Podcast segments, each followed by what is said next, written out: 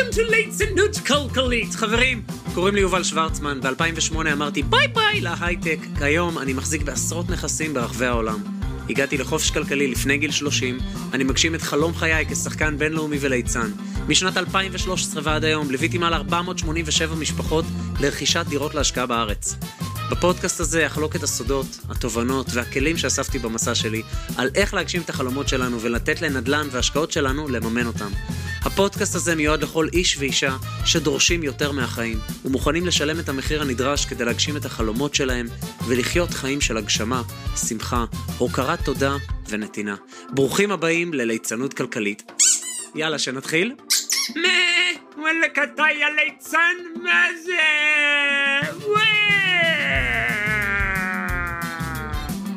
אוקיי, בואו נתחיל, די. כוח רב לך, יש לכם כנפי רוח. מה זה? פרק 100, יואו, של החיים שלך, יא ליצן!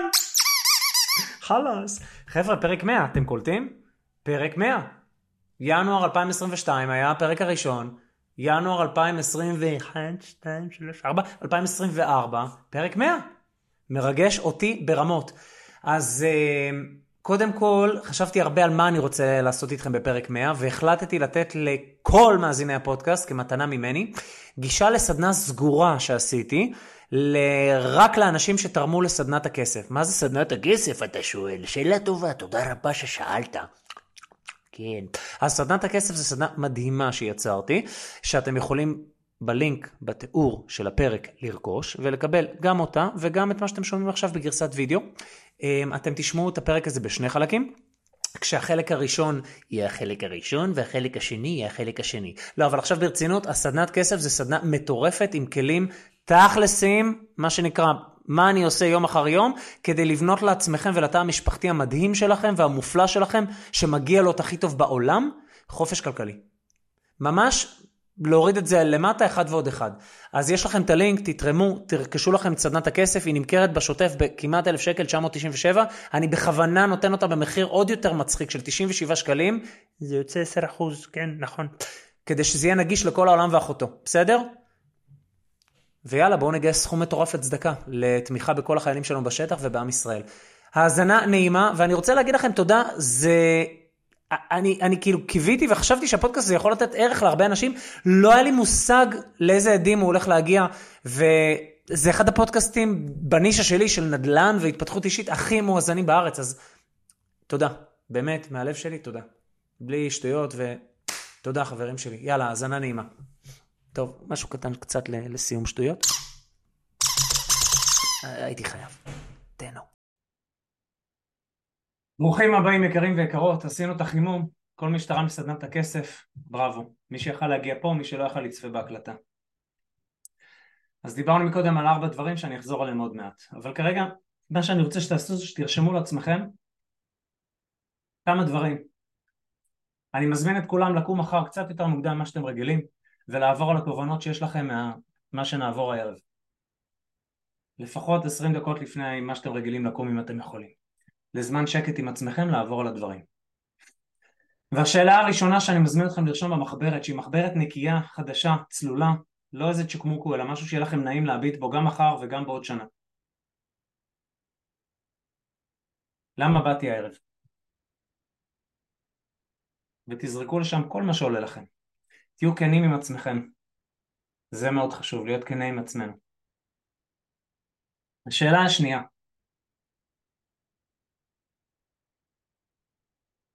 מה הנתון העיקרי שאני מרגיש שחסר לי, או אני, אני אנסח את זה אחרת.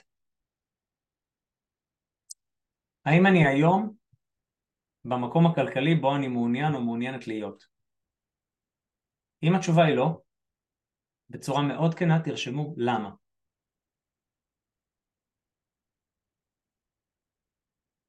ומתחת לזה תוסיפו ממה אני מפחד. איזה ידע חסר לי? מי אני מכיר או מכירה שיש לו את הידע הזה שיוכל ללוות אותי, או שאני אוכל ללמוד את הידע הזה ממנו או ממנה.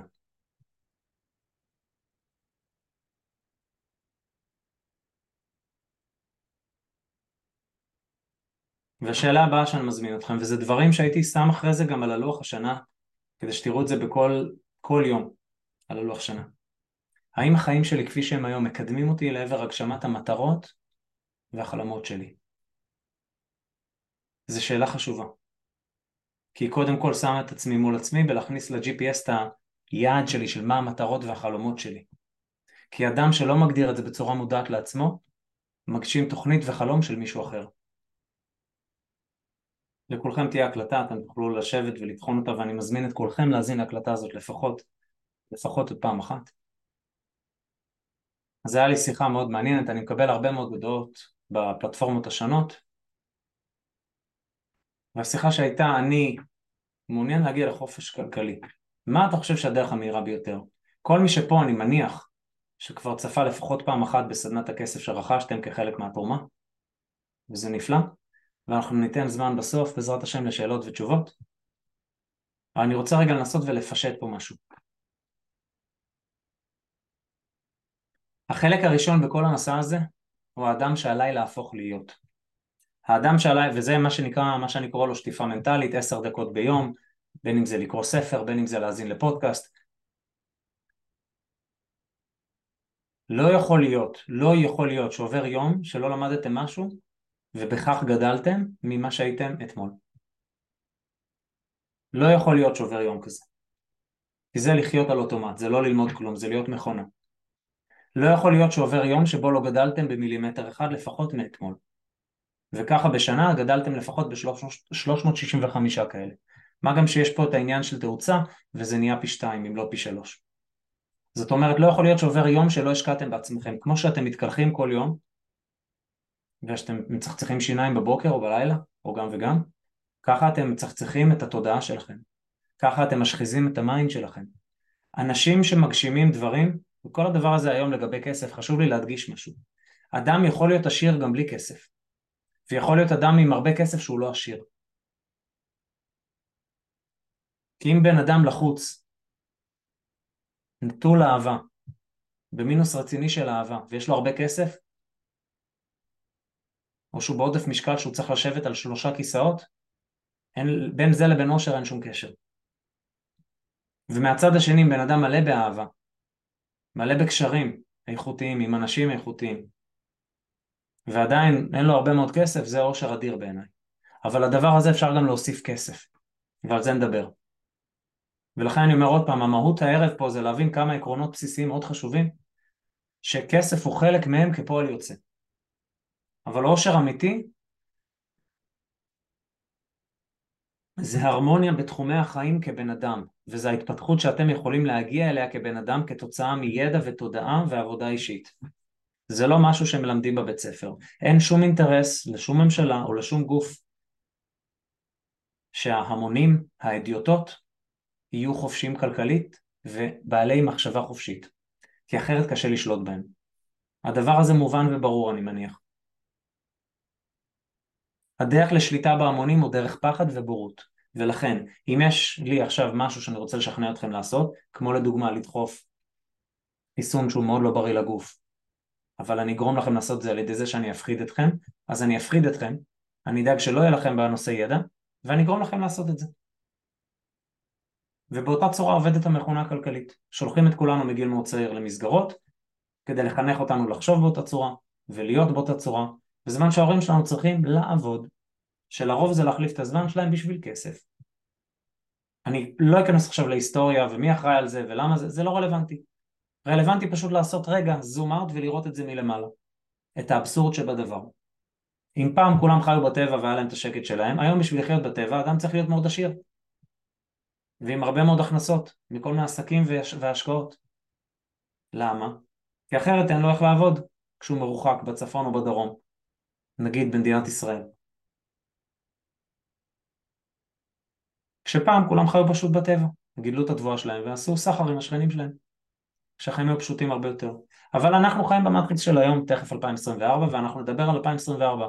מה גם שיש פה עוד אלמנט שאני מקווה שנגיע אליו, שאני לא יודע כמה אתם מודעים או לא מודעים אליו, של כל העניין של התוכנית 2030 וכדומה. אוקיי. אז הדבר הראשון והאלמנט החשוב ביותר כדי להגיע לאדם הוא להפוך את עצמנו לאדם יוצא דופן. אדם יוצא דופן זה לא גיבור על, זה לא סופרמן או באטמן או ספיידרמן, זה לא. זה אדם רגיל לחלוטין, שעובד בצורה מאוד לא שגרתית ולא רגילה. אם רוב האוכלוסייה לצורך הדוגמה הפשוטה קמה בבוקר פותחת חדשות או עיתון, יוצאת לעבודה בפקקים, מגיעה לעבודה מותשת, חוזרת מותשת הביתה, לא רואה את הילדים, ומגיעים לשבת גמורים, וככה רצים עוד שבוע ועוד שבוע ועוד שבוע ועוד שבוע, ואף פעם לא גדלים מיום ליום ליום ליום, אין שום סיכוי לצאת מהמעגל הזה. בניגוד זאת, אם אדם אומר, אוקיי, אני מבין שחסרים לי כלים וידע, מחליט לקום חצי שעה מוקדם יותר, אפילו רבע שעה בתור התחלה מוקדם יותר, ובזמן הזה רק לשבת בשקט עם עצמו. לתכנן את היום, לתכנן מה הוא רוצה, איך הוא רוצה שהשנה שלו תיראה, מה חשוב לו, מה המטרות שלו, דברים שלא מלמדים אותנו. אני יכול להגיד לכם שכשאני הייתי ילדון בן 23 מתוסכל בהייטק, הדבר היחיד ששמעתי זה, ככה זה. כמובן שאותם אנשים שאמרו לי ככה, זה נמצאים שם באותו הדבר, כי אדם חי את האמונות והמחשבות שלו. ואני אומר לכם שזה לא ככה, לפני גיל 30 כבר הייתי עצמאי כלכלית, והיום שאני כבר ברוך השם בן 40, אני, אני אגיד בעדינות, טייקונצ'יק. ואני לא מחשיב את עצמי לא חכם במיוחד, בטח שלא גאון, ולא כל דבר מהדברים האלה, אלא פשוט אדם שהוא מאוד ממוקד במה שהוא יודע שהוא רוצה, ובערך שיש לו לתת לבן אדם אחר. שיעור מספר 5 לערב, כסף הוא הסכמה בין בני אדם לתגמול. כמה שאני יודע מה הערך שאני יכול לתת לאדם האחר, ככה התגמול שלי יכול לגדול. אני אחזור על זה עוד פעם, כסף הוא סך הכל הסכמה. אנחנו מדפיסים אותו. אם פעם זה הזהב וכסף שהם מחצבים, שאנחנו גדולים מהאדמה, שאי אפשר לייצר עוד מהם, אלא רק בורא עולם. אז היום כסף הוא כמו מונופול, רק שאנחנו נותנים לו משמעות. האמון שאנחנו נותנים במערכת הבנקאית, בממשלות ובשטר הזה שיש עליו כל מיני פרצופים, זה מה שנותן לו את זה. כנ"ל כסף דיגיטלי. רק האמון שבני אדם נותנים בו. זאת אומרת, הערך הממשי שלו נקבע בתודעה שלנו של בני אדם מתוך הסכמה חברתית, מוסכמות. כמה שאני יודע מה הערך שיש לי לתת לאדם האחר, ככה התגמול שאני יכול לקבל גבוה יותר. להבין קצת בהרבה מאוד דברים זה לא אפקטיבי. להבין המון בנישה אחת והופך אתכם למומחה זה מאוד אפקטיבי. רוב האנשים ברור לכם איפה הם נמצאים. שוב, זה לא מטיפשות, זה מחוסר הבנה של חוקים. וזה מחינוך לקוי שמוכוון מתחילה להיות כזה. אני אדייק את זה עוד פעם ואני אחזור, זה מוכוון מתחילה. אז השלב הראשון הוא התפתחות האישית. אין דבר כזה לא לקרוא ספרים או לשמוע פודקאסטים, כי חסר לנו, לכולנו, כל אחד, וזה מסע אינסופי, ידע כדי להגיע לשלב הבא. ואני אספר לכם סוד, כסף זה רק הר אחד, יש הרים הרבה יותר מאתגרים לטפס עליהם כדי לצאת מהמטריקס. לצאת מהתלות בעבודה של לנסוע ולחזור מעבודה בשביל כסף, משחרר לנו זמן, וזה השכר האמיתי פה. כי את הזמן הזה אנחנו יכולים לייעל להתפתחות שלנו. ואז יש הרים הרבה יותר מעניינים לטפס עליהם. ובכלל, הגעה לכסף היא חלק מהמטריקס החומרי שאנחנו חיים בתוכו בעולם המערבי. הרקוב אני אפילו אוסיף. רק בשביל, לא יודע מה, שופוני של מותגים, מכוניות, בתים כאלה ואחרים כדי לראות משהו בפני האחר, נובע מחוסר ערך עצמי. זאת אומרת, אדם שיודע מה, מי הוא ומה הוא, ויש לו עמוד שדרה, לא צריך את כל השופוני הזה. אלא הוא משתמש בכסף לדברים שבאמת מהותיים וערכיים עבורו. אדם שיש שם פצע מילדות, וכולנו כמבוגרים פועלים מתוך פצעים שיש לנו כילדים. יש לו עניין לא פתור עם הערכה עצמית, או עם כסף, או עם החוסר שהיה לו כילד בבית. כמבוגר יחפש לפצות את עצמו על ידי כל השופוני הזה. על זה עובד עולם הפרסום. אתה תקנה את זה, אתה תהיה מאושר, אתה תקנה את זה, יאהבו אותך יותר. אתה תקנה את זה, ירצו אותך יותר. כולנו פועלים מתוך בסופו של דבר הרצון להיות נאהבים. כמה שזה נשמע פשוט, ככה זה מורכב. כל מה שאנחנו עושים כאנשים מבוגרים זה בשביל הרצון להיות נאהבים. אם אני מבין שאני יוצא למסע להשיג את הדבר הזה שאנחנו מגדירים במוסכמות החברתית התרבותית שלנו ככסף, יש כמה דברים שאני צריך לקחת בחשבון. אחד, עליי להסכים לשלם את המחיר. בזמן, באנרגיה, בהשקעה, בקורסים, בניסוי ובתהייה. אם אני עכשיו אומר לכם שאתם צריכים להתאמן לטפס על האברסט, אתם מבינים שאתם לא פשוט יוצאים לטפס ואתם תגיעו לפסגה. יש אימונים ולימוד שצריכים לעשות, זה ברור לכולם, נכון? אבל אם אני אגיד לכם שזה בדיוק אותו דבר ויש אימונים והבנה וניסוי וטעייה ו training שצריך להיעשות, זה אותו דבר, רק שלהר הזה קוראים הר החופש הכלכלי ולהר ההוא קוראים האוורסט, זהו. עכשיו אם אני פשוט אקח את עצמכם, אני אניח אתכם על ההר הזה, ונגיד בלי אימונים ובלי ידע ובלי הכשרה קודמת, ואני אגיד לכם יאללה, תרדו. אין לכם סיכוי, אתם תמותו, כי לא בניתם את הסטמינה הנדרש. ולכן אנשים באותה מידה, במטאפורה של הר הכסף, שמקבלים כסף כי הם זכו בלוטו, מאוד מהר מבזבזים הכל ונותרים עם חובות הרבה יותר גבוהים ממה שהם היו לפני שהם זכו בלוטו. כי הם לא יודעים מה לעשות איתו. זאת אומרת, אנחנו צריכים להכין את עצמנו ככלי לקיבול של גם מה אני אעשה איתו, גם כדי שהדבר הזה לא יהרוס אותי. אני יכול לתת לכם דוגמה אישית, מאוד, שאחד מהמנטורים שהיו לי בשלב מאוד מוקדם, שבנה אותי ועזר לי מאוד, ואני מאוד אוהב אותו ומעריך אותו עד היום, היה לי הרבה מאוד מנטורים והרבה מאוד מורים, וכל הזמן יש לי מנטורים ומורים, כי אני לא מוצא, זה הדרך היעילה ביותר שמצאתי. בפן הכספי הוא מנטור נפלא, אבל בדברים אחרים הכסף הרס אותו. כי אם אנחנו לא כלי קיבול מספיק חזק ולא יודעים להכיל את זה, זה ימוטט אותנו. ולכן הפן הערכי וההתפתחותי חשוב ביותר. אני יכול להגיד לכם שאותו מנטור עסקי רב עם כל השותפים שלו בעסקים שלו, רב עם אשתו, גרוש. הדברים הבאמת חשובים הוא איבד, שזה מערכות יחסים ומשפחה. אני אדייק את זה, שזה משפחה ומערכות יחסים. זה הדברים החשובים ביותר. אדם מאושר זה אדם שיש לו מערכות יחסים בריאות בחיים שלו. נקודה. לכסף אין קשר. יש הרבה מאוד אנשים שיש להם הרבה מאוד כסף והם לא מאושרים. אדם שחושב שכסף או כסף ופרסום יעשה אותו מאושר, לא בכיוון. כי זה לא הדרך. משפחה תקינה ובריאה, כן משפחתי תקין ובריא, ומערכות יחסים בריאות, זה אושר, באלף ובעין. ומשם, אם אתם בונים את עצמכם ככלי קיבול גם לאושר בעין, יכול, יכול להיות לכם גם וגם וגם וגם וגם. אבל אותו אדם, כמו המנטור שלי, הוא בנה את עצמו ככלי קיבול לא בצורה מספקת, והוא הגיע להרבה מאוד כסף, על ידי העולם העסקי ועל ידי השקעות נדל"ן, וזה חירב אותו. זה נהיה כמו קורוזיה שאוכלת את הברזל עד שהיא ממוטטת אותו. חלודה. אז האלמנט הראשון הוא התפתחות אישית, וברמה הפשוטה ביותר של ההתפתחות האישית הזאת זה אומר לשמוע הרצאות. עשר דקות ביום לפחות, לקרוא ספר, אפילו עשרה עמודים. לא יכול להיות שיעבור יום בלי שקראתם עשרה עמודים, ואם זה לא עשרה עמודים אז תאזינו עשר דקות. זה יכול להיות ספרי שמע אם קשה לכם ואתם לא אוהבים לקרוא, במה שנקרא בעיניים. זה יכול להיות פודקאסטים, יכול להיות יוטיובים, יש שם כל כך, באמת כאילו יש שם, זה כל כך קל, רק צריך לכוונן את עצמנו להרגלים הנכונים. זה הדבר הראשון. הדבר השני זה להבין שעליי לשלם את המחיר, ולשלם את המחיר זה אומר לצבור את הידע ולהשקיע את המאמץ הנדרש. אין דבר כזה שאני יכול להגיע לתוצאות בלי להשקיע את המאמץ הנדרש. כשאני עברתי מישראל, כשעזבתי את ההייטק והלכתי ללמוד משחק, זה צריך מחיר.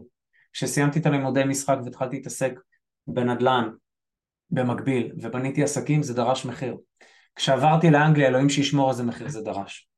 כשהייתי צריך להוציא ויזת אומן באנגליה, זה דרש מחיר. עכשיו שחידשתי את זה עם ויזת אומן לתושבות, ל... בעצם לסוג של אזרחות באנגליה, זה צריך מחיר. עכשיו שאני עושה מעבר עם כל המשפחה לקוסטה ריקה, זה מצריך מחיר. הדברים מצריכים מחיר של זמן, אנרגיה וכסף. אם אנחנו מוכנים לשלם את המחיר ולעשות את המאמץ הנדרש, זה יכול להיות אפשרי עבורנו. הדבר הבא, וזה דבר סופר חשוב, אתם יודעים מה, אני רוצה להראות לכם משהו. תגידו לי אם אתם רואים את המסך שלי בבקשה. שנייה. אתם רואים מה שאני משתף עכשיו?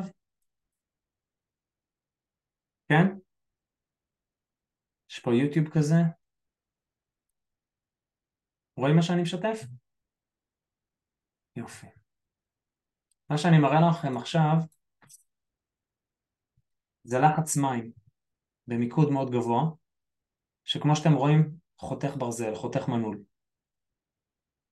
עכשיו, הלחץ הזה זה מיקוד מטורף.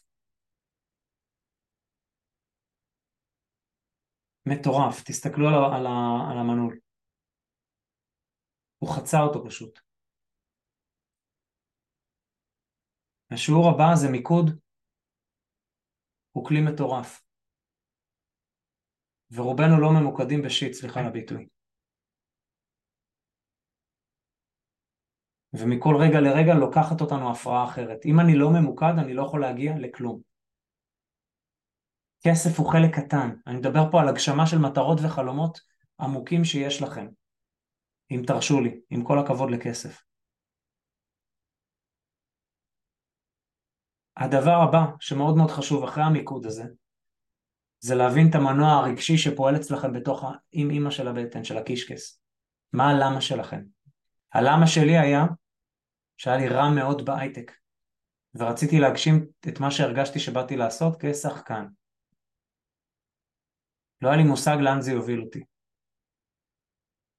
בטח שלא לאנגליה, ובטח שלא לחו"ל, ובטח שלא מחזות זמר, ובטח שלא לשחק באנגלית, וקברטים, ו... ולא היה לי מושג לאן זה יוביל אותי. אבל ידעתי בבטן שזה מה שאני רוצה. והייתי מוכן לעבוד מאוד קשה כדי שזה יקרה. ובין ההתנסויות האלה אני אשתף אתכם ששבע פעמים, שבע פעמים לא התקבלתי לבתי ספר משחק בארץ, בישראל, בישראל הקטנה. עד שכן התקבלתי, הייתי כבר כזה כלי קיבול, שהייתי כמו הלייזר הזה שחתך את המנעול. ואיך שסיימתי כבר הייתי בתיאטראות. וזה הגישה שצריכה להיות כשאתם הולכים אחרי החלומות שלכם. אמרתי בדיוק השבוע, יום שני, למחזור הנוכחי של 100 ימים. כמו כלב שנושך עצם, אי אפשר להוציא לו את זה מהפה. אי אפשר מרוב שהנעילה שלו חזקה, וזה המיקוד הנדרש. זה המיקוד הנדרש כדי להגיע לדברים שאתם רוצים. זה לא it's nice to have, זה אני אעשה כל מה שנדרש כדי שהדבר הזה יקרה. ויהי מה. זה המיקוד הנדרש כדי להגיע. ובין אם המטרה הזאת היא חופש כלכלי או כל חלום אחר. ועוד פעם מהחופש כלכלי הזה, היתרון הגדול שלו שזה לקנות בחזרה את הזמן שלכם. זה היסודות. במאה ימים אנחנו מקדישים, מי שלא יודע מה זה מאה ימים, זה תוכנית הכשרה לאנשים שרוצים לחזק את ההשכלה הפיננסית והמנטלית שלהם ונכנסים למסלול שבו הם מקבלים כלים משבוע לשבוע תחת חוג סגור שמצריך מסלול קבלה לא פשוט של קבוצה של כ-50 עד 70 אנשים שיוצאים מהמסלול הזה עם דירה. זה מאה ימים של נדל"ן. אז כמו במאה ימים של נדל"ן, המפגשים הראשונים כולם יסודות מנטליים.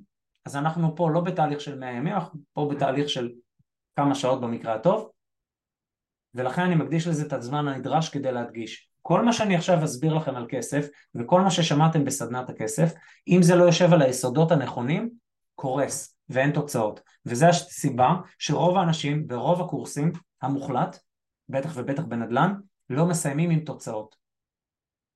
כי הקורס והידע הוא לא הנכס. האדם הוא הנכס. את זה תרשמו בבקשה. האדם הוא הנכס. כי אם האדם הוא כלי קיבול לדבר הזה, אני יכול לצקת פנימה מה שאני צריך ולראות תוצאות. ואם האדם עדיין לא הפך את עצמו למה שנדרש, האדם שעליי להפך להיות בכדי שהיעד הזה יהיה אפשרי עבורי. אני אחזור על מה שאמרתי עכשיו. האדם שעליי להפך להיות בכדי שהיעד הזה יהיה אפשרי עבורי. שימו לב כשאתם רואים שבונים בניין, חופרים שמים יסודות, זה הזמן הכי גדול. ברגע שהיסודות חזקים, טק טק טק טק טק טק, עוד קומה ועוד קומה ועוד קומה ועוד קומה, זה נהיה מהיר. אבל אם אין יסודות, אחרי הקומה השנייה השלישית, עוד פעם, צריך להתחיל מההתחלה. מכירים את זה שהתחלתם משהו, לא הלך, ויתרתם, התחלתם מההתחלה משהו אחר? כולנו מכירים את זה. זה דוגמה. נעבור לחלק של הכסף קצת? יופי. טוב. יש פה הרבה מאוד דברים לדבר עליהם, רשמתי לעצמי הערות מאוד ספציפיות שאני רוצה שנעבור עליהם. אני רוצה אבל לפני שאנחנו נקפוץ פנימה לדבר הזה, שאתם תרשמו לעצמכם כמה דברים. ואם אתם לא יודעים את התוצאות של של מה שאני שואל עכשיו, אז מחר אתם צריכים לשבת על זה. ההכנסה החודשית שלי כיום הינה. ההוצאה החודשית שלי כיום הינה. החיסכון החודשי שלי היום הוא. עכשיו, ההוצאה החודשית שלכם זה היעד הראשוני שלכם. להגיע אליו מתוך השקעות ועסקים. למי שפה עצ... לא עצמאי ושכיר, תעזבו את העסקים בצד כרגע כי זה יותר מתקדם. זאת אומרת, אם כרגע אתם מכניסים, אני לא יודע מה, 10,000 שקל, 20,000 שקל, 15,000 שקל, 30,000 שקל, לשם אתם רוצים להגיע. זה אבל יעד רחוק יותר. היעד הקצר יותר זה הסכום הנדרש לי למחיה, הסכום המינימלי שנדרש לי למחיה, הוא, זה נתון מעניין. כי אז אתם צריכים לעבור על כל ההוצאות שלכם. חבר'ה, אנחנו, אתם תצטרכו לפשש בקישקה, בסדר? אם היינו עושים תהליך של כלכלת המשפחה, אתם תצטרכו לעשות את זה עם עצמכם, כי אני לא אהיה איתכם מחר בבוקר לפקח, אבל אני הולך לתת לכם ממש מה שנקרא הכוונה. ואתם צריכים להבין מה המינימום כדי להמשיך כמו שאתם חיים, זאת אומרת שכירות, חשבונות, ביטוחים, אוכל. בלי הפינוקים ובלי המשהו אקסטרה.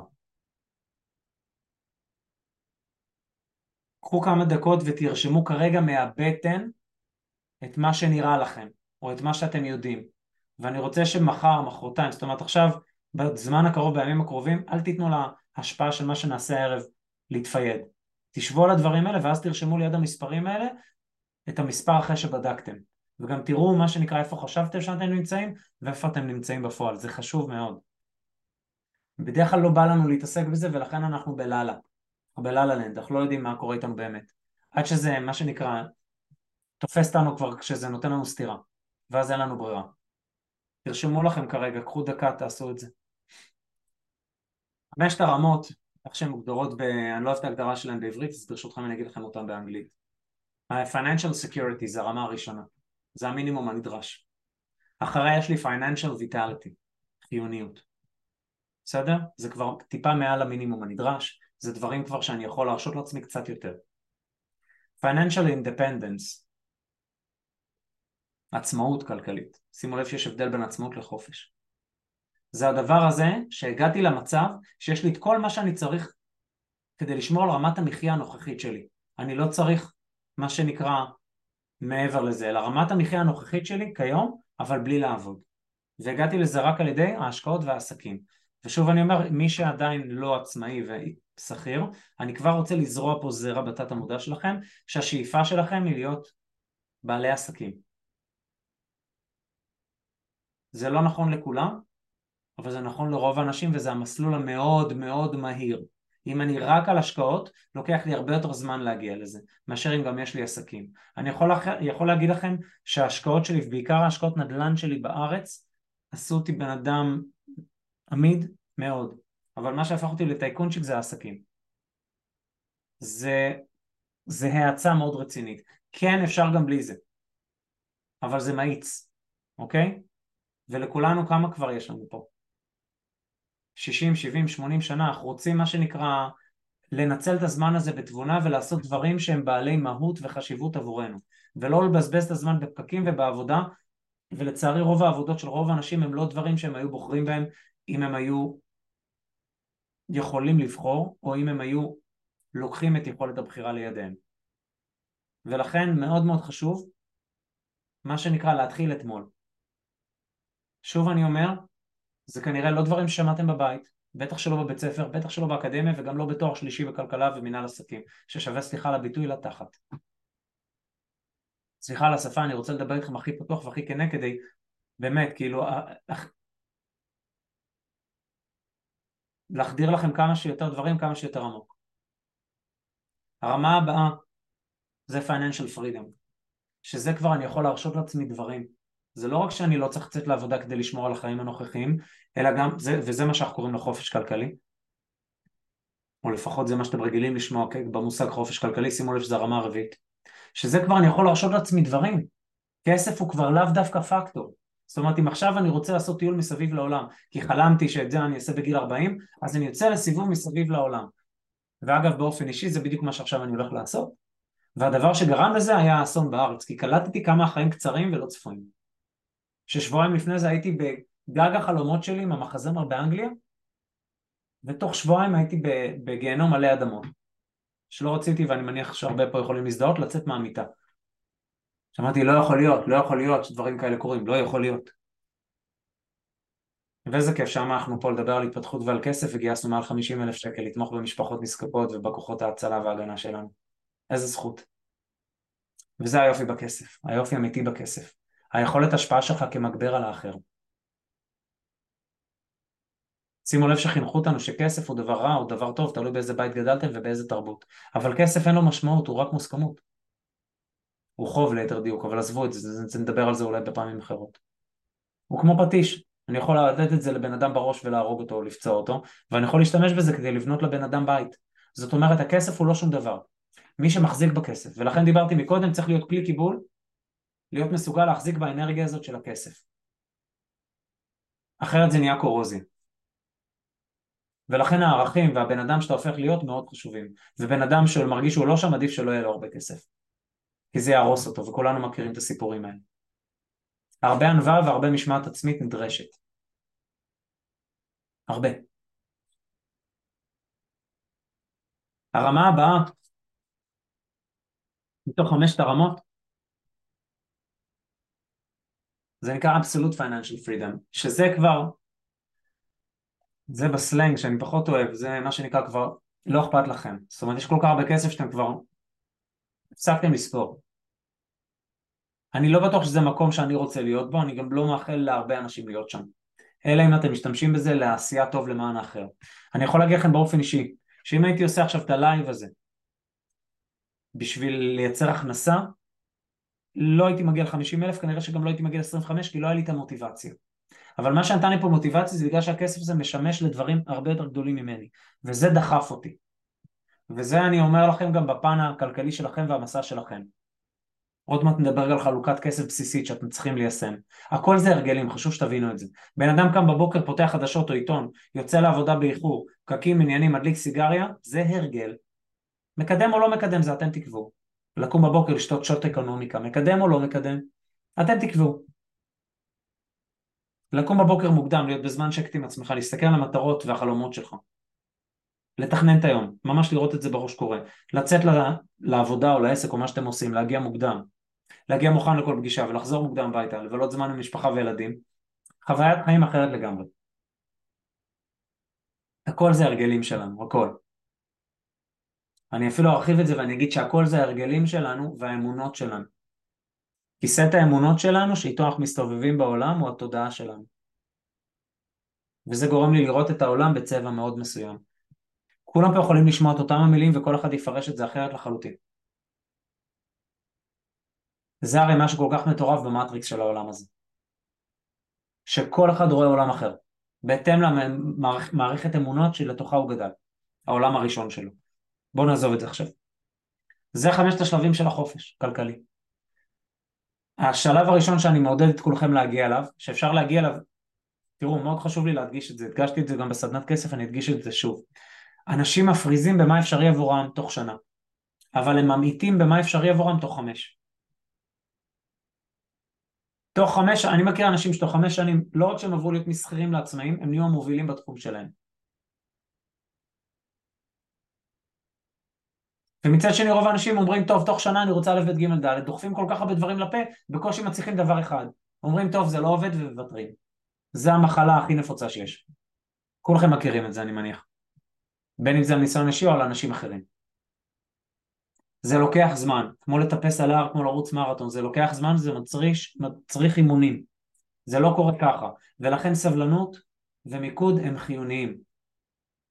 ולתוך הדבר הזה אני מוסיף עוד פעם את האלמנט של ההתפתחות האישית והאמונה. כי אם אני עובד על עצמי, ואני כל יום מתקדם, אני כבר לא במשחק שרוב האוכלוסייה נמצאת בו של האם זה יקרה. זה הופך להיות מתי זה יקרה. אתם מבינים את ההבדל הזה? זה הבדל מהותי.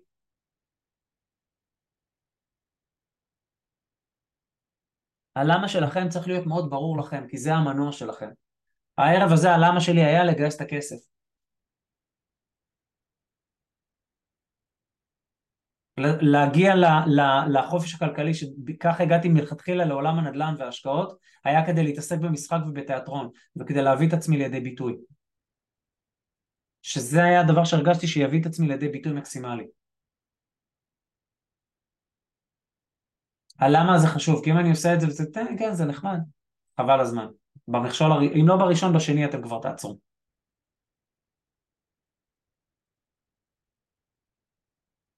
אז זה גם שאלה מאוד חשובה להוסיף לרשימת השאלות שלכם. למה זה בוער בי? למה כל כך חשוב לי להגיע לזה?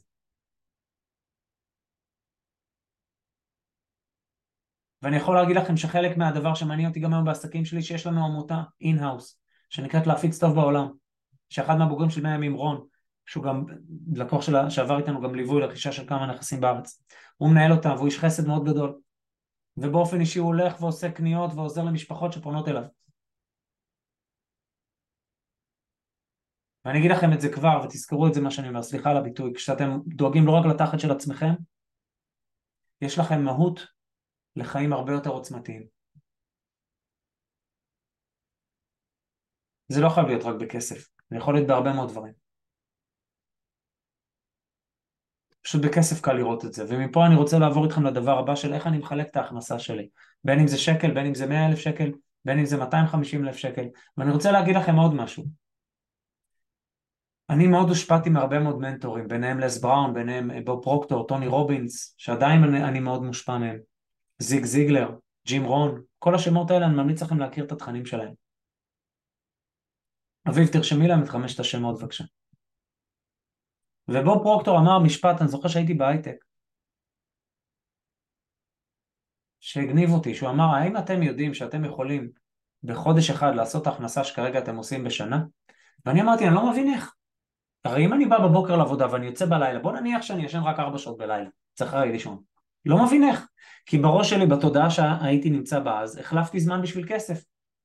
אז אמרתי, אז אם אני אז עושה בהייטק, לא יודע כמה הרווחתי, אז 14 ברוטו, שזה היה נראה לי, וואו, זה היה נראה לי כאילו על גג העולם, כשחברים שלי עבדו בעבודה מועדפת, הרי אנחנו תמיד, אנחנו חיה חברתית, אנחנו תמיד משווים את עצמנו למי שלימיננו ושמאלנו. אז אם מישהו מרוויח שקל ואתם מרוויחים שתיים, זה נראה לכם המון. שההשוואה שאנחנו צריכים לעשות זה בכלל האנשים שהגיעו לגבהים שאנחנו אומרים לשם אני שואף. תזכרו את שיעור מספר אחד שהיה הערב, לכוון גבוה. והתחרות שלנו, וזה משהו מאוד חשוב, היא רק עם עצמנו. רק עם עצמנו. להיות יותר טוב ממה שהייתי אתמול, גם אם זה במילימטר.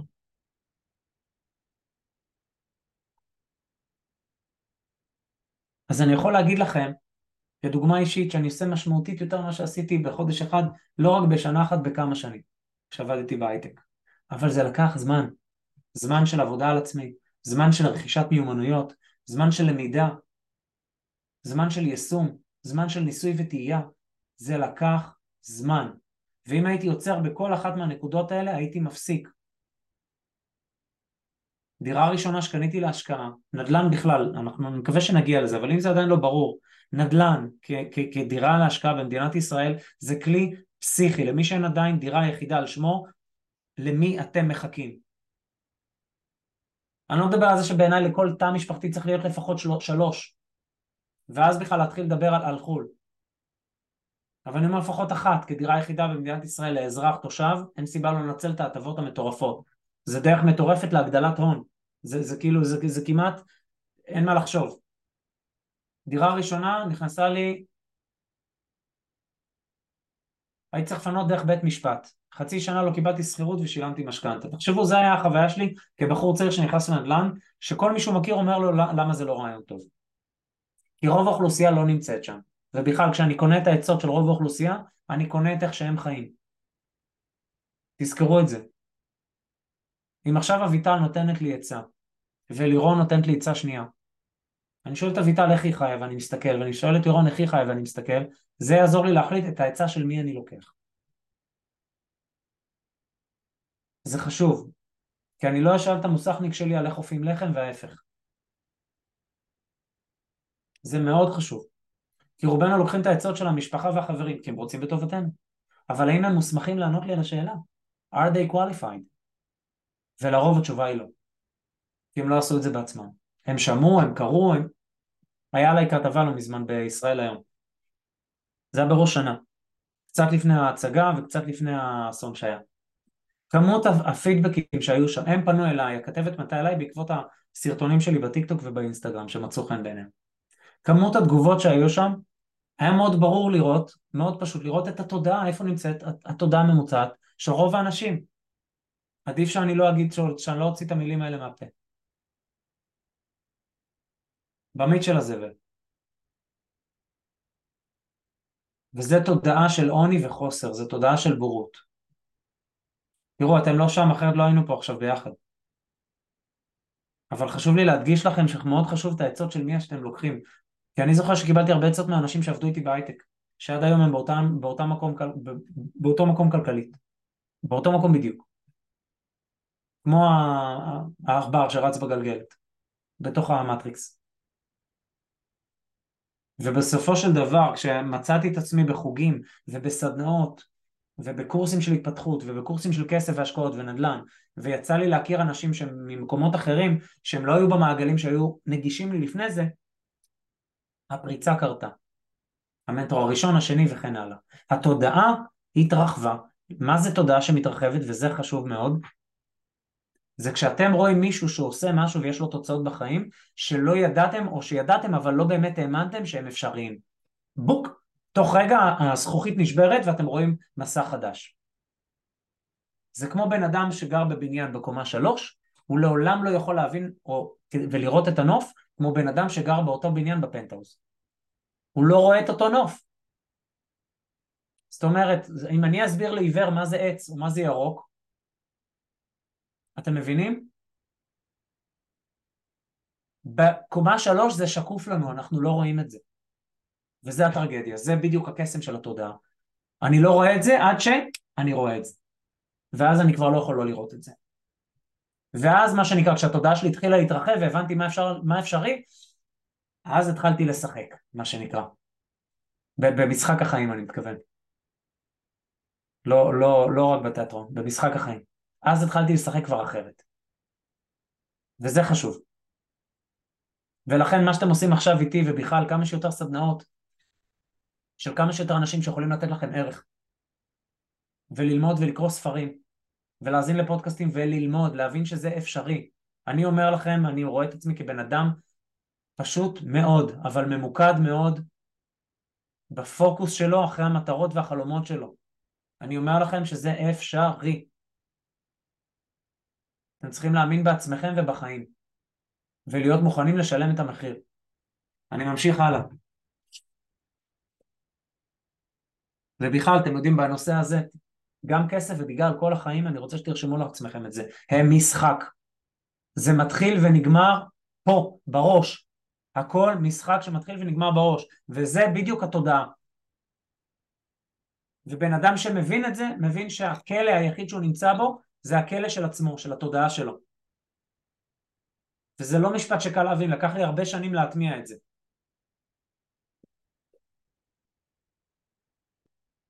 זאת אומרת שאם אני נמצא במצב מסוים ואני רוצה להיות במצב אחר, הדבר העיקרי שמגביל אותי הוא אני, וחשוב להבין את זה. ליתר דיוק התודעה שלי, האמונות וההרגלים שלי, מה אני עושה ומה אני לא עושה בעיקר. אתם מבינים את מה שאני אומר? אני מקווה שזה ברור, אני מקווה שזה לא אבסטרקטי מדי. אני רוצה לעבור איתכם רגע לחלוקה של הון, של כל כסף שנכנס לכם. אבל לפני זה אני רוצה לדבר איתכם על חמישה שלבים פשוטים. השלב הראשון זה מן הסתם אני מרוויח כסף. השלב השני אני מבזבז כסף. השלב השלישי אני חוסך כסף. עכשיו בן אדם שלא חוסך כסף, או שהוא מבזבז יותר מדי, או שהוא מרוויח מעט מדי. ולכן תרגיל שאני כבר מחר בבוקר מזמין אתכם לרשום לעצמכם. אחד, מה הערך שיש לי לתת לאחר? במה אני מאוד טוב? מה אני מאוד אוהב? מה הייתי נותן לאחר גם בשמחה ללא תגמול? במה הייתי מוכן להתעסק בשמחה גם בלי לקבל תגמול? זו שאלה חשובה. כשחבר שאל אותי את זה, אם עכשיו היה לך הכנסה מאיזה דוד מאמריקה והיה לך ירושה ולא היית צריך לעבוד, מה היית יכול לעשות עם החיים שלך, וכאילו נפלט לי בלי לשים לב מהפה, הייתי רוצה לשחק. זה היה, לפני, זה היה עוד כשהייתי בהייטק ב-2008, 2009. זה נראה לי כמו גלגול אחר. היום בתכף ב-2024, 15 שנה אחרי כמעט. זה חשוב להבין מה הערך שיש לי לתת לאחר. מה הערך שהייתי גם נותן בשמחה ללא לקבל כסף, בלי תגמול. והתרגיל שאני מזמין אתכם לעשות זה איך אני יכול להגדיל את ההכנסה שלי, ופשוט לרשום עשר דרכים להגדיל את ההכנסה שלכם. זה יכול להיות שטויות במיץ, זה בסדר. אף אחד לא יושב שם לידכם עם, אה, עם אה, דף עד ויגיד לכם אה, נכון לא נכון כמו בבית ספר. עכשיו זה גם עדיף שאני לא אדבר מה אני חושב על מערכת החינוך ועל איך שגידלו את, את כולנו. את כולנו. אתם מבינים מה זה? תחשבו על חיות, כל החיות עומדות בשורה ועכשיו אומרים יאללה, זברה, פרה, קרנף, קוף ועצלן ואומרים יאללה בוא נראה מי יכול לרוץ הכי מהר יופי, עכשיו בואו נראה מי יכול לטפס הכי גבוה. ומצפים מכולם להיות טובים בהכל. אתם מבינים כמה זה אבסורד? הקוף יכול להתחרות בפרה במשהו, הפרה יכולה להתחרות בקוף במשהו, קוף זה קוף, פרה זה פרה. אבל בבית ספר ששמים אתכם בתבנית וכולכם אמורים להיות כמו כולם ומודדים אתכם על פי ציונים זה כאילו הדבר הכי מסרס שיש. אבל זה ללייב אחר, אין לנו זמן לזה עכשיו. מה אני יכול לעשות? ובכלל סטטיסטיקה לא מעניינת אף אחד. תזכרו את זה. בטח שלא אתכם. הסטטיסטיקה היחידה שמעניינת אתכם זה מה אתם עושים בשביל להגיע למטרות שלכם. לא רלוונטי מה אנשים אחרים עושים, לא רלוונטי שרוב האנשים במינוס, לא רלוונטי שרוב האנשים בתודעה של פחית קולה בגשם, לא רלוונטי. מה שרלוונטי זה אתם. מה אתם עושים כדי להגיע למה שחשוב לכם. את זה חשוב להבין. כשאני הבנתי את זה, שמתי מאחור הרבה מאוד דברים.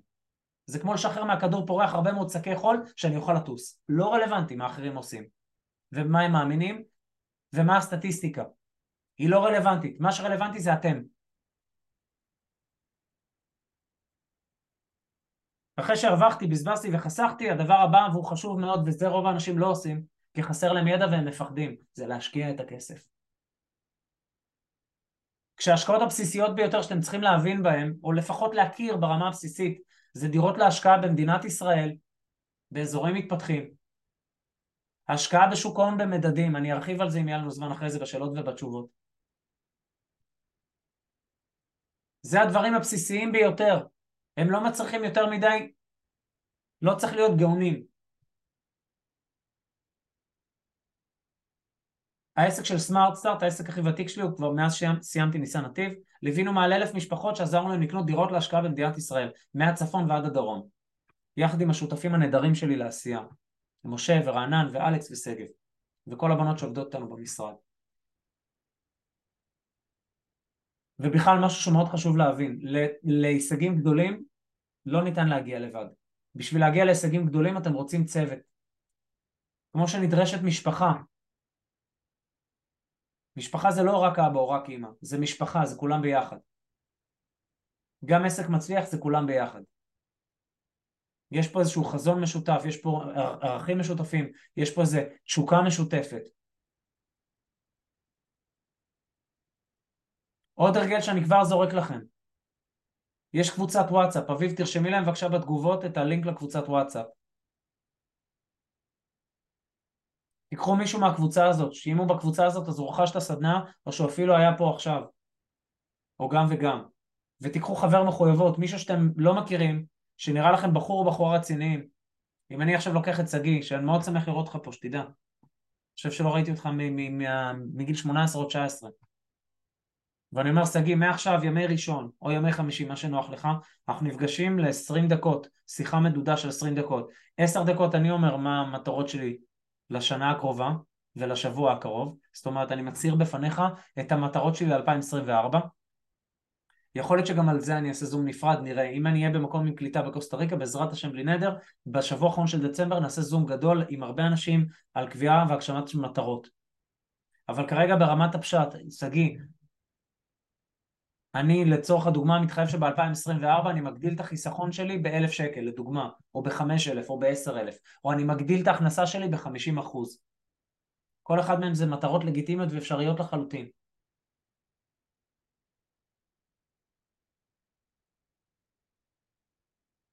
או אני ב-2024 מתחייב לקנות את הדירה הראשונה שלי להשקעה, או אני ב-2024 מתחייב לעשות סדנה אחת של התפתחות אישית, סדנה אחת מקצועית לחדד את עצמי, וסדנה אחת פיננסית, וזה כל, לכולכם אני ממליץ לעשות בכל שנה קלנדרית, סדנה אחת של התפתחות אישית, סדנה אחת של התפתחות מקצועית, בין אם אתה עורך דין, רואה חשבון, אופה לחם, שחקן תיאטרון, ליצן, לא רלוונטי מה אתה, אתה תמיד צריך ללמוד, וסדנה פיננסית, זה יכול להיות קורס בנדל"ן, זה יכול להיות קורס בשוק ההון, זה יכול להיות קורס בביטקוין, זה יכול להיות קורס במתכות, מתכות הכוונה שלי להשקעה בזהב וכסף, החזקה, שלי, החזקה ישירה, לא בנגזרות ובניירות ערך שהם מחכים.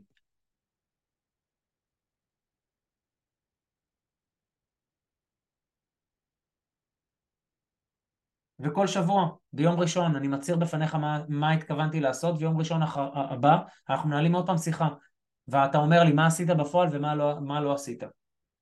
ואני משתף אותך מה עשיתי ומה לא עשיתי. והרעיון פה הוא לא מה שנקרא להתנחמד, אלא לתת אחד לשני בעיטה בתחת, אם הבן אדם השני לא עשה. כי אם אתה לא נחוש ורציני כלפי המטרות שלך, אין לך זכות להגיע אליהן. אתה לא ראוי להגשים אותן. אבל אם אתה תהיה רציני כלפיהם ואתה תתמיד, זה נהפך להיות מתי, זה לא נהפך להיות האם, ואת זה חשוב שתבינו. וזה לא רק בכסף, זה בכל דבר. חשוב את הדבר הזה להבין, לעומק. אם סימונה ואורי מדברות פעם בשבוע ומודדות אחת את השנייה, תבינו משהו, מה שאני מודד אני יכול לשפר, מה שאני לא מודד אני לא יכול לשפר. כשאני בתוך הראש של עצמי, שום דבר לא מדוד. האלף בית של מטרות זה לכתוב אותם ולהתחייב. זה צריך להיות כתוב ברמת פתק בארנק או על מדבקה בפלאפון ועל הפינת עבודה שלכם ועל המראה שלכם וליד המיטה שלכם. זה לא יכול להיות משהו שיהיה נחמד להשיג, זה, חי... זה משהו שאתם תעשו הכל כדי להשיג, ולכן זה צריך להיות כתוב, כדי שבכל יום אתם תראו את זה לפחות פעם אחת, אם לא שלוש, אם לא עשר, ותכניסו ל-GPS בתוך המוח לאן הולכים. כי אחרת נחשו מי יכניס לשם? התקשורת, החדשות, העיתונות ואת כל הזבל שמאכילים אותנו. 9 to 5. בכלל עצה ידידותית לכולכם שאני יודע שהיא קצת למתקדמים, תפסיקו לראות חדשות ותפסיקו לקרוא עיתונים, אין בזה תועלת. ואם אתם ממש חייבים, פעם ביום זה מספיק. אני מבטיח לכם שמהחברים שלכם ומי שבסביבה שלכם, אתם תדעו את כל מה שקורה. גם אם אתם רוצים וגם אם לא. אין בזה שום תועלת. none whatsoever. אם תחליפו את הזמן שאתם צופים בחדשות וקוראים את ה... סליחה על הביטוי, את, ה, את, את, את הזבל הזה, בדברים שהם מזינים את התודעה של התפתחות אישית, אתם לא תאמינו לאן אתם תגיעו. לא תאמינו. תעשו לכם ניסוי, תעשו חודש אחד קלנדרי.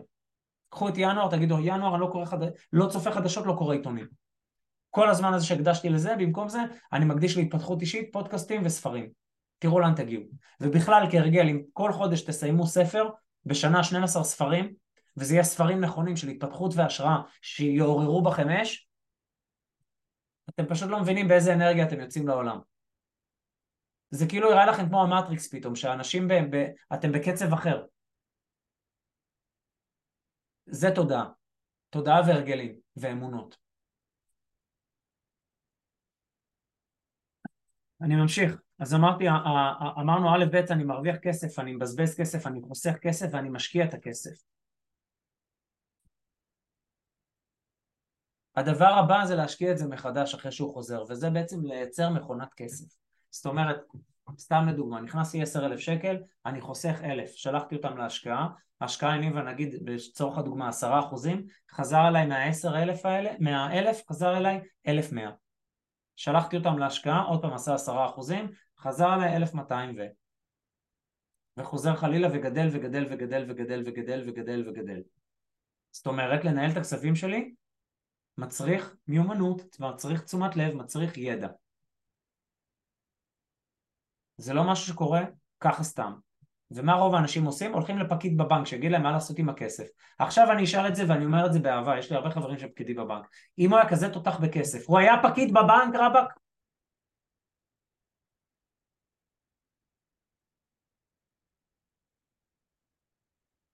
המסר הובהר, נכון? זאת אומרת, גם עם מי אני מתייעץ מה לעשות עם הכסף, חשוב לא פחות.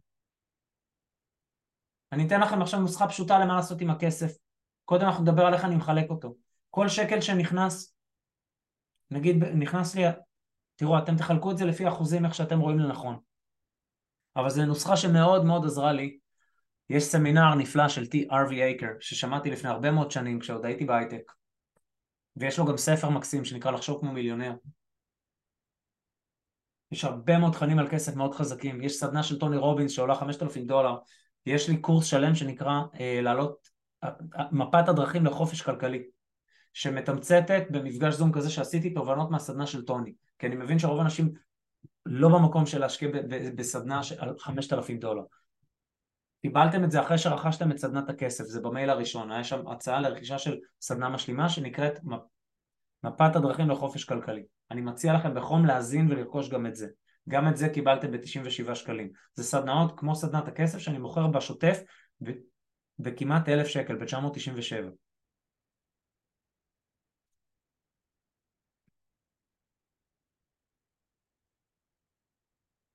אז הדבר הבא שאני עושה עם הכספים כשאני מקבל אותם, אני עושה את החלוקה, אתם תעשו את זה לפי איך שאתם רוצים, ואני אדבר איתכם על מספר דליים. הדלי הראשון זה מעשר, לפחות עשרה אחוזים. כי אתם אומרים לתת המודע שלכם, יש לי מספיק כדי לתת. זאת אומרת, גם אם אין לכם, אתם נותנים. זה תרגול מאוד חשוב. הדלי הבא שלכם, שזה הדלי השני, זה חשבון ההשקעות. זאת אומרת, אני אתן כרגע בשביל הדוגמה, עשרה אחוזים. ואם אני מוריד את זה לרמה הפרקטית, נגיד יצחק, נגיד שיצחק בבנק פועלים, יצחק פותח חמישה פק"מים עם הוראות קבע, שברגע שנכנסת משכורת, בין אם הוא עצמאי ובין אם הוא שכיר, עשרה אחוז הולך לכל פק"ם, בסדר? בחלוקה שלכם. זאת אומרת, אם חילקתי את זה עשרה אחוז מעשר, או בשביל חלוקה פשוטה נגיד עשרים אחוז לכל דלי, מתוך חמש, חמשת הדליים, אז עשיתי הוראת קבע, ואז בחשבון של המשכורת לא נשאר כלום. ובכל אחד מהחשבונות האחרים, מהפק"מים האחרים, לשם הולך הכסף. זאת אומרת, יש לי כאילו חמש חשבונות בנק, או חשבון בנק עם פק"מים, שאליהם אני עושה הוראות קבע. יש לי את החשבון העיקרי שזה החשבון שאני צריך לחיות. הוצאות, משכנתה, חשבונות, דלק, ביטוחים, אוכל, התחייבויות. לשם רוב האנשים לא רק שלוקחים 50% מההכנסה, לוקחים 150% מההכנסה והם במינוס. עכשיו אם אמרתי רגע, אני צריך לשים בחשבון של מעשר 10% ואני צריך לפחות עוד 10%, לפחות בחשבון של ההשקעות, שהכסף הזה מיועד זה מה שנקרא החשבון חופש כלכלי שלי, זה מיועד להשקעות. זה אומר שכבר נשאר לי רק 80% לשים על ההוצאות השוטפות. משמע אני צריך להגדיל הכנסה ולהקטין הוצאות. תתמקדו בלהגדיל הכנסה, אני אומר לכם, מניסיון של שנים.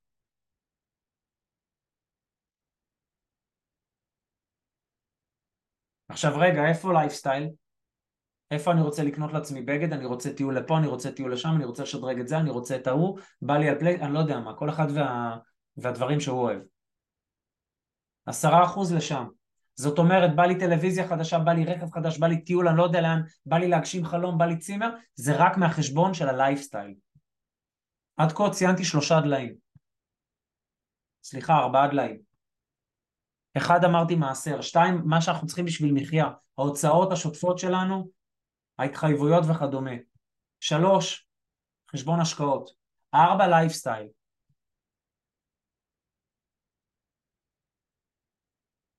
זה כמדרגה ראשונית זה החלוקה הראשית שלכם, ארבעת הדליים האלה.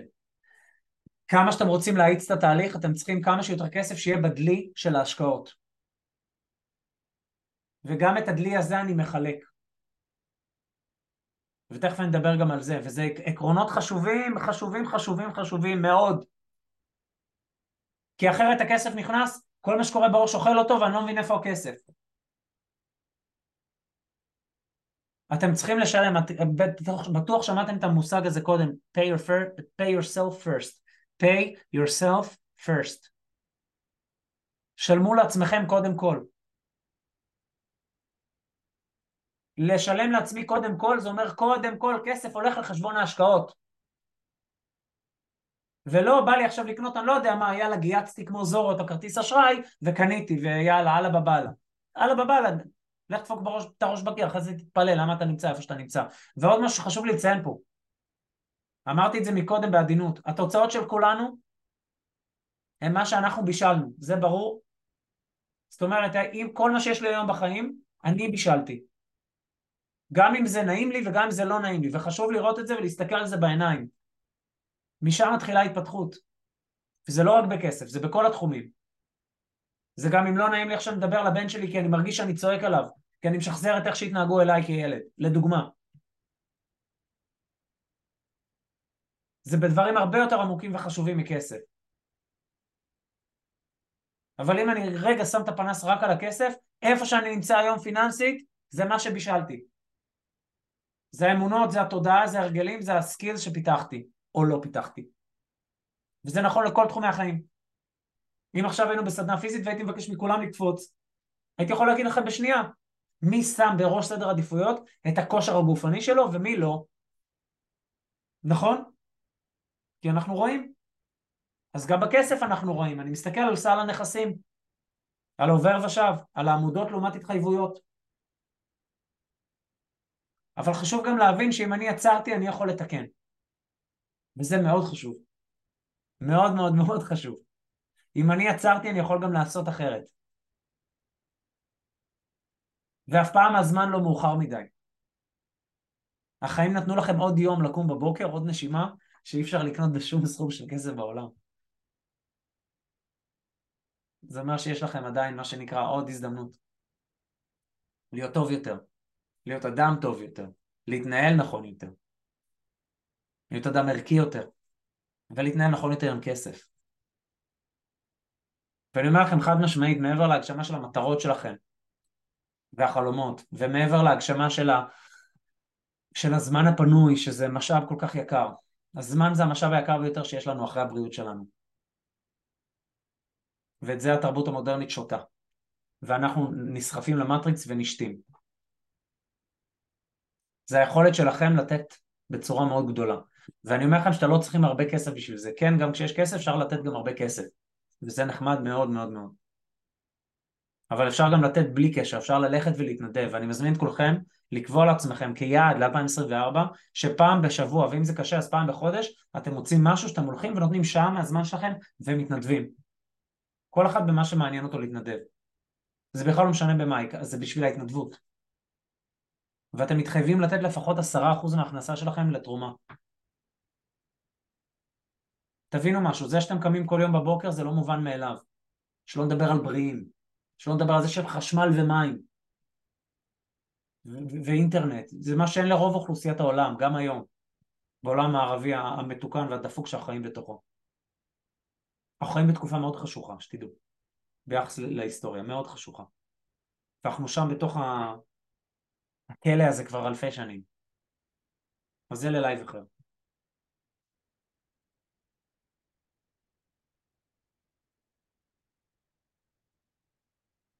אז אני שם עשרה אחוז ממה שאני מרוויח במעשר, עוד עשרה אחוז לפחות בחשבון השקעות. אם אביב אומרת לי שהיא רוצה, לא יודע מה, תוך חמש שנים לטוס, אז אני אומר לה, אביב, שימי את כל מה שאת יכולה בחשבון השקעות, חוץ מהמעשר. ותחי בבית של ההורים עד שזה כבר לא, עד שאי אפשר יותר. ורק אז תצאי כי, זה יעלה, יש לזה עלות, יש לזה מחיר. ואת כל זה להשקיע. וכמה שאני, מה שנקרא, מהדק את החגורה כדי לשים כמה שיותר בחשבון השקעות, ככה אני מקצר את הזמן שייקח לי להגיע לשם. עכשיו לצורך הדוגמה, אם יצחק אומר לי, תקשיב, אני רוצה לייצר בשביל הרמה הראשונה עשרת אלפים שקל בחודש. ואני אגיד לך, אוקיי, אז אם נגיד רוב ההכנסות שלך יהיו בתשואה של שבעה אחוזים, עזבו, עשרה אחוזים בשביל, ה... בשביל הדוגמה. כמה יצחק צריך בשביל להגיע לעשרה אחוז הכנסה פסיבית בחודש. זה אומר בשנה כמה? 120 אלף שקל. ואם הוא עושה עשרה אחוז, זה אומר שההון שלו עומד על כמה?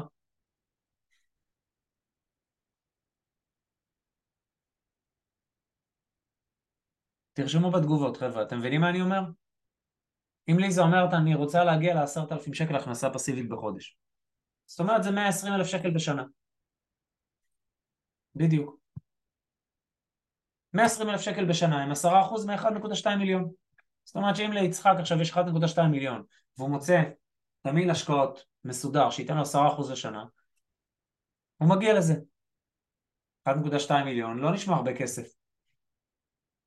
אני לא יודע, לחלק כן, לחלק לא.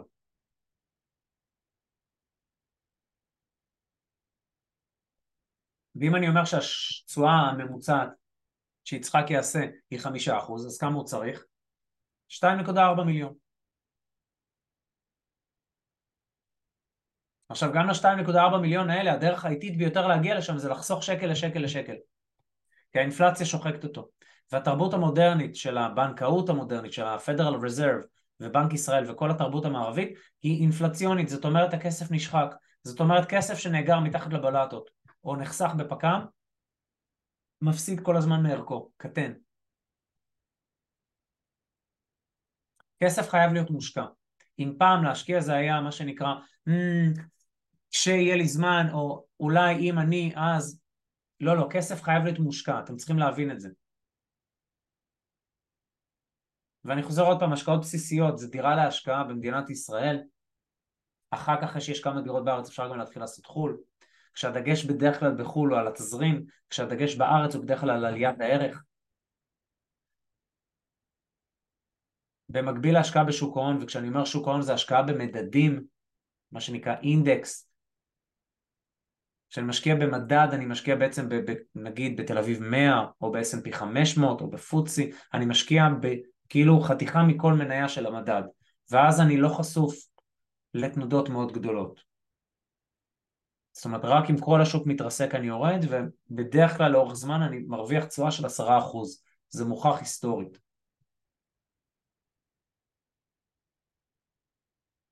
וזה הדברים הבסיסיים, הבסיסיים ביותר שאתם רוצים להיות בהם. יש עוד דברים נוספים שאפשר לעשות, אבל זה הדברים הבסיסיים ביותר שאתם רוצים לעשות בהם. מעבר לזה הייתי משקיע גם כן לפחות עשרה אחוז מההון שלכם, בואו נדבר על זה רגע. את החלוקה לדליים, הבנו? הבנו את החשיבות של זה? אתם בסדר עד כה או שאתם צריכים הפסקה?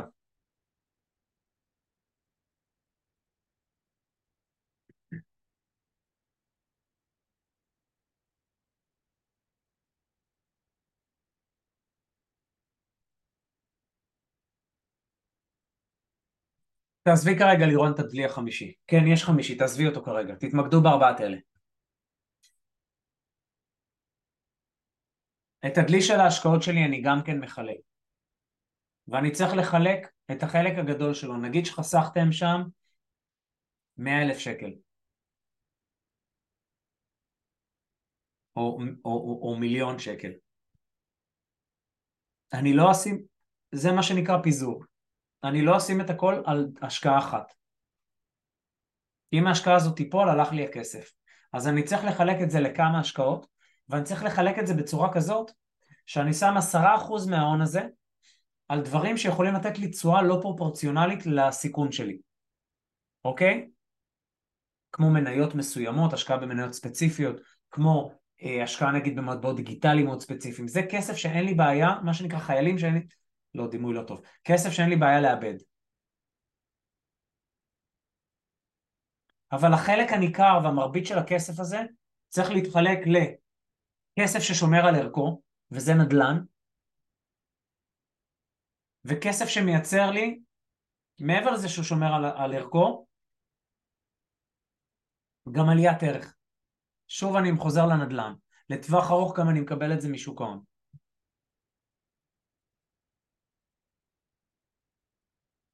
זאת אומרת, יש רעיון שעשיתי לא מזמן עם, עם אה, קולגה יקר שלי בשם אלי שביט, שאני אשמח שתצפו בו, שגם כן נמצא לכם בקורס כסף. אביב, אם הוא לא שם, תוסיפי להם את זה בבקשה. הוא נתן דימוי מאוד יפה שם, שהוא אומר כסף אחד זה כסף שרק שומר על ערכו. כמו לדוגמה השקעה בזהב. אם עכשיו קניתי זהב פיזי, קברתי אותו באדמה, שכחתי ממנו. לעלות, לא יודע כמה זה יעלה. יכול להיות שזה יעלה אם אנחנו עכשיו ניכנס למלחמת עולם שלישית, שלצערי זאת אופציה בעיניי מאוד אפשרית. אני מקווה שאני טועה. ותהיה אינפלציה משתוללת. ואז מה שנקרא, מי שעשה את זה הוא מיליונר, טריליונר. כי בזמן שכל הכספים של כולם ירדו לפח, בזמן ש... מה שנקרא הנהגת העולם החדש במרכאות מציגה לנו את המטבע הדיגיטלי הנהדר שלהם, מאנשים שיש להם זהב מה שנקרא שמרו על הכסף. אבל בואו נשים את כל הסבירויות האלה בצד, בסדר? כי זה, זה הרבה להקל, בואו נעזוב את זה עכשיו. אני מדבר כרגע בתנאים נורמטיביים.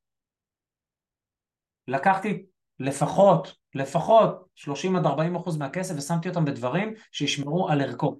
אז אני יכול לתת כדוגמה זהב. אני יכול גם להשקיע את זה כדוגמה אחרת בנדל"ן שהוא מאוד סולידי, באזורי ביקוש. אוקיי? עוד נגיד 30 ו-40 אחוז, אני יכול לשים בהשקעות שהמטרה שלהם שזה להכניס לי כסף. זאת אומרת, או השקעות של גדילה הונית, כמו לקנות דירה, עוד פעם, דוגמה של נדל"ן באזור מתפתח, שאני אמכור את זה ולהגדיל את ההון. נגיד איסר ישים, לא יודע מה עכשיו, 200 אלף שקל ויצא מההשקעה הזאת עם 350 וימשיך ויגדיל את זה עוד פעם ל-500 ול-700 ולמיליון. וזה יכול להיות בהשקעות שאני שם תשואה בין אם זה הלוואות שאני מלווה כספים לחברה ומקבל עליהן תשואה קבועה תמורת ביטחונות של לא יודע מה 8, 9, 10, 11, 12 אחוז תשואה אבל זה כסף שאסור לי לאבד. החוק הראשון זה על לא לאבד כסף. ואז רק עשרה אחוז מההון שלי אני שם בדברים שאין לי בעיה לאבד. עכשיו, גם אם אני אומר שאני הולך פה על מטבעות דיגיטליים או על השקעות שהן בעלי סיכון גבוה, ועשיתי הרבה פעמים השקעות כאלה, ואיבדתי כל פעם את הכל, אבל מראש בגלל שגידרתי את עצמי לסכום שאני מרגיש איתו בנוח, שאני יכול לאבד אותו, ישנתי בשקט.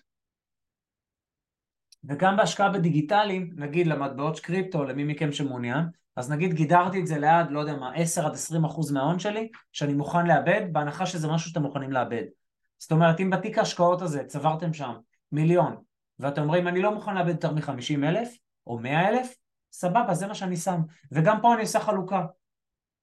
50 אחוז לדוגמה ביטקוין, 50 אחוז אתריום ועוד 10 אחוז מטבעות אחרים שיכולים פתאום להביא את המכה ויכולים גם להתפייד כמו הרבה מאוד מטבעות אחרים. זאת אומרת אני כל הזמן מחלק את זה ואני מבזר את עצמי.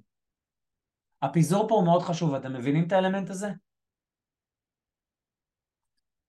בן אדם שיש לו כסף, קנה דירה וכל הכסף בדירה או, או, או במניה חס וחלילה או אפילו רק בשוק ההון והוא לא מפוזר בעוד דברים, זה חמור מאוד.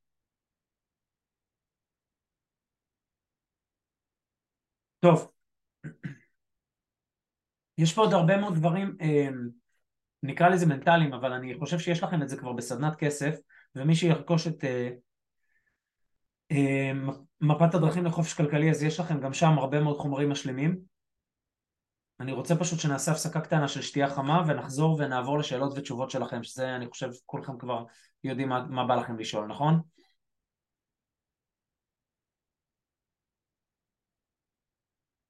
אני אתן לכם רק משל קטן שמאוד אהבתי, שעשיתי בסדנה הזו שסיפרתי לכם של החמשת אלפים דולר. מלך סיני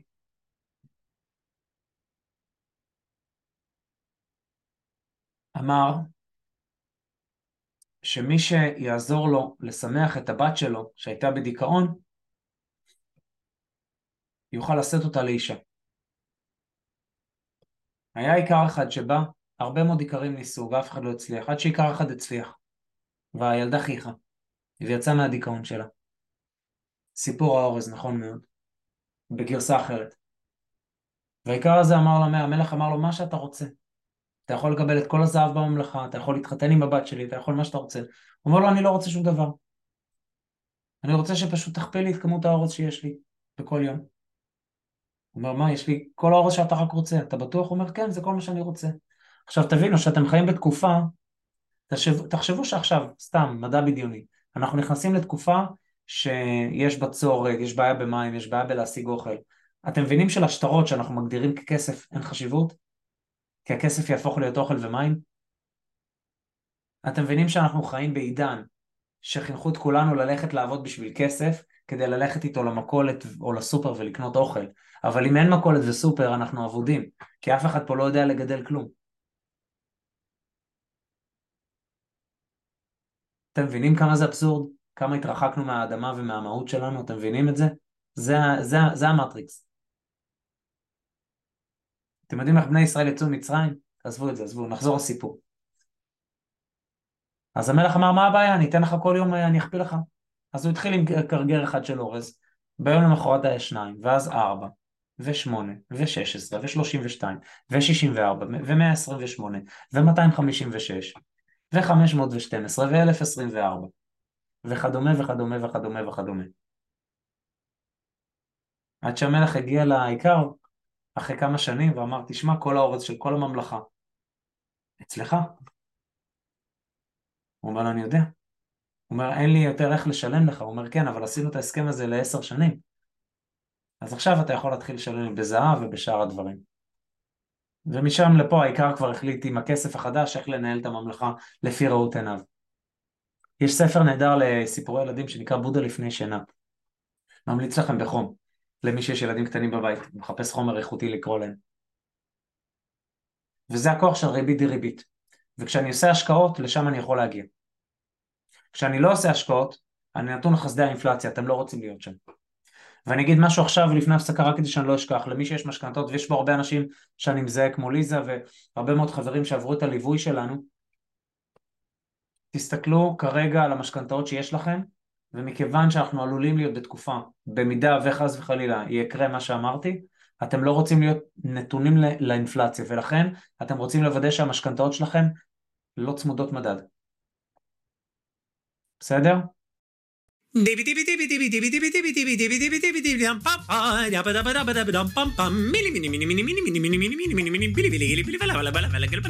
אוקיי, אז זהו חברים, זהו לפרק של היום.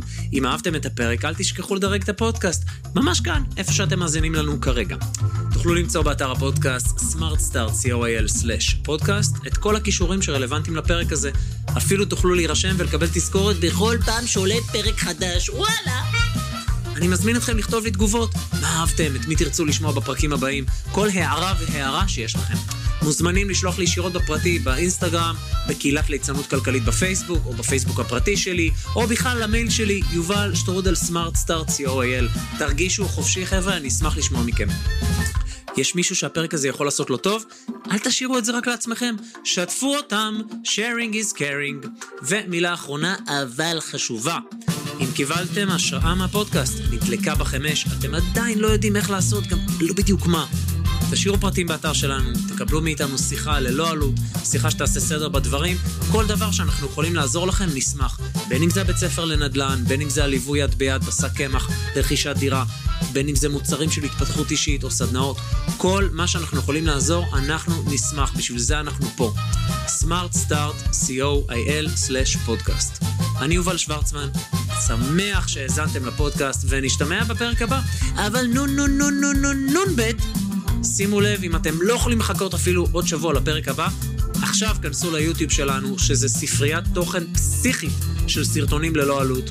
כמו כן, מוזמנים לקהילה שלנו בפייסבוק ליצנות כלכלית, כמו השם של הפודקאסט. ובאינסטגרם מלא תכנים של השראה והתפתחות. חבר'ה, יאללה, תהנו, תתפתחו, נתראה שבוע הבא, ויאללה, יאללה, יאללה, משוגע, הבן אדם הזה משוגע, אני לא יודע מה יש לו, צריך להיות...